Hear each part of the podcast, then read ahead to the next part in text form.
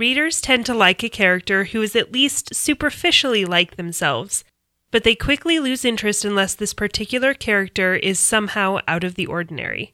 Orson Scott Card.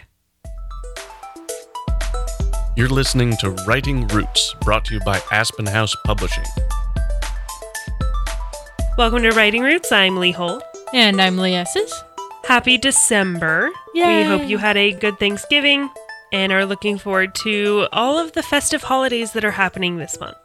As we do in December, we are doing a frequently asked questions series.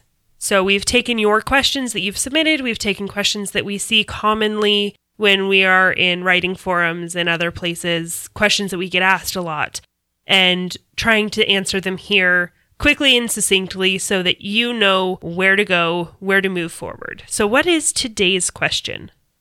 How descriptive are you with characters and landscape appearances? When do you describe them? And what about the sequel? Do you describe them then also? So, let's take this from the beginning. How descriptive do you get with character and landscape appearances? My answer as little as possible. There are different approaches to the idea of describing characters, and it is somewhat genre specific, but most experienced authors will agree on a couple of things. And one of those is you do not ever give a head to toe description just because. Yeah, it's not often your character is going to stand in front of a mirror and notice the color of their own eyes. No. if anything, people tend to be self critical. They're going to dislike something about themselves unless they're an incredibly vain character. So it does depend on the character. That's the other thing experienced authors can agree on. It depends on the character, what they notice, and what they would describe. So, when do you describe characters? And this will go into how descriptive you get. When I am describing any character, it's almost never from that character's point of view. He is noticing her across the room. She is checking somebody out. It depends on the point of view, but you need to have a specific reason for describing the character in that moment. Think about the last time you met someone. How much about them did you notice? Did you really go full creeper and do a full body scan, taking note of every aspect of their body? I really hope if you do this, there's some sort of comedic twist at the end. You're looking at her from the back and across the bar. You see the fantastic stiletto heels that perfectly match the short skirt and the long legs in between, the slender waist you get up to the front. The character turns around and full beard or something just completely off the wall. We're like, oh, okay, we're, we're, we're going on a different path here. Again, that's a specific plot device to use there. Number one, your readers don't want to be overwhelmed with description. It gets boring. And number two, the more vague you are, especially with your main character, the more connected your reader can feel to them. I would say most of the time, if I'm describing a character, that character is probably going to die in the length of the scene. This is mostly because I don't want to name guard one and guard two, so I'm going to say the fat one and the one with the stupid hair. They aren't going to last long. Not long enough for me to name them, but if they have two different bits of choreography, they need to be differentiated, therefore, physical attributes are an easy way to do that. So, another time to describe that goes along with there's a specific reason is if there's something atypical about that character's body. Maybe they're missing an eye. Maybe they have severe scars on their face or some kind of disfigurement that stands out that will catch your main character's eye first. Again, when your character is noticing something about themselves, it's rarely going to be a positive note because that's how a lot of people are, especially if your main character at the beginning of your story is going to believe a lie about themselves. I just had a scene where my character caught a glimpse of herself in a mirror and she immediately turned away because she doesn't like what she sees.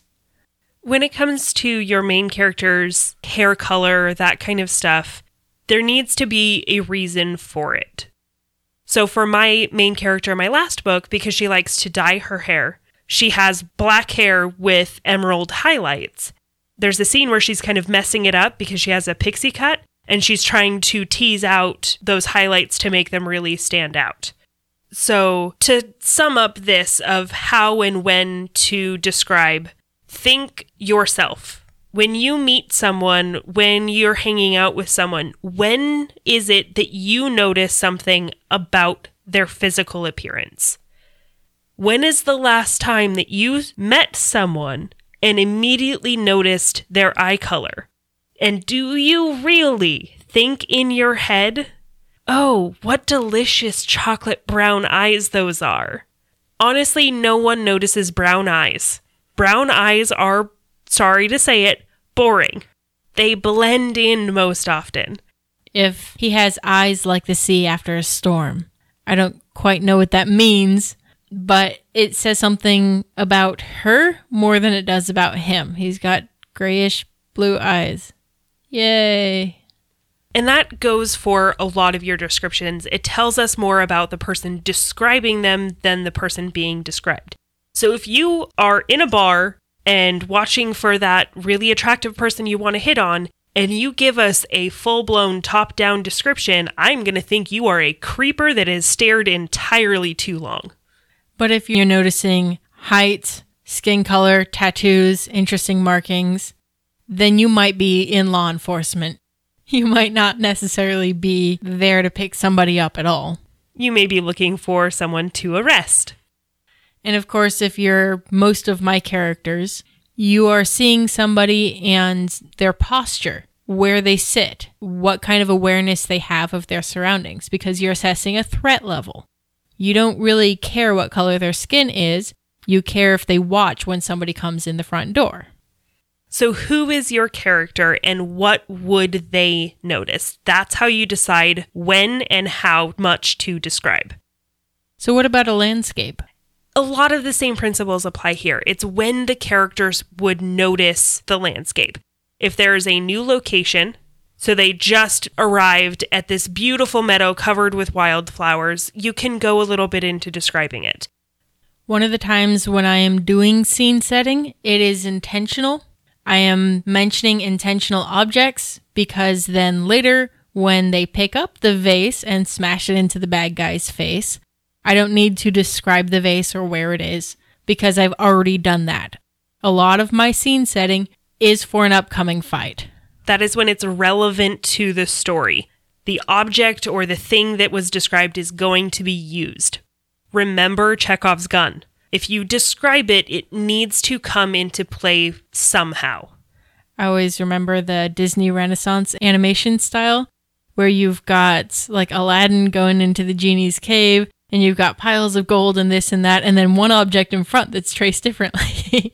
and then you know exactly what's going to move because it's slightly brighter colors and more defined edges. And fewer textures, you notice? Yes, way fewer textures. And another time to describe a landscape is if there's world building to be done. In the Stormlight Archive series, there's quite a bit of landscape description because the world is different than ours.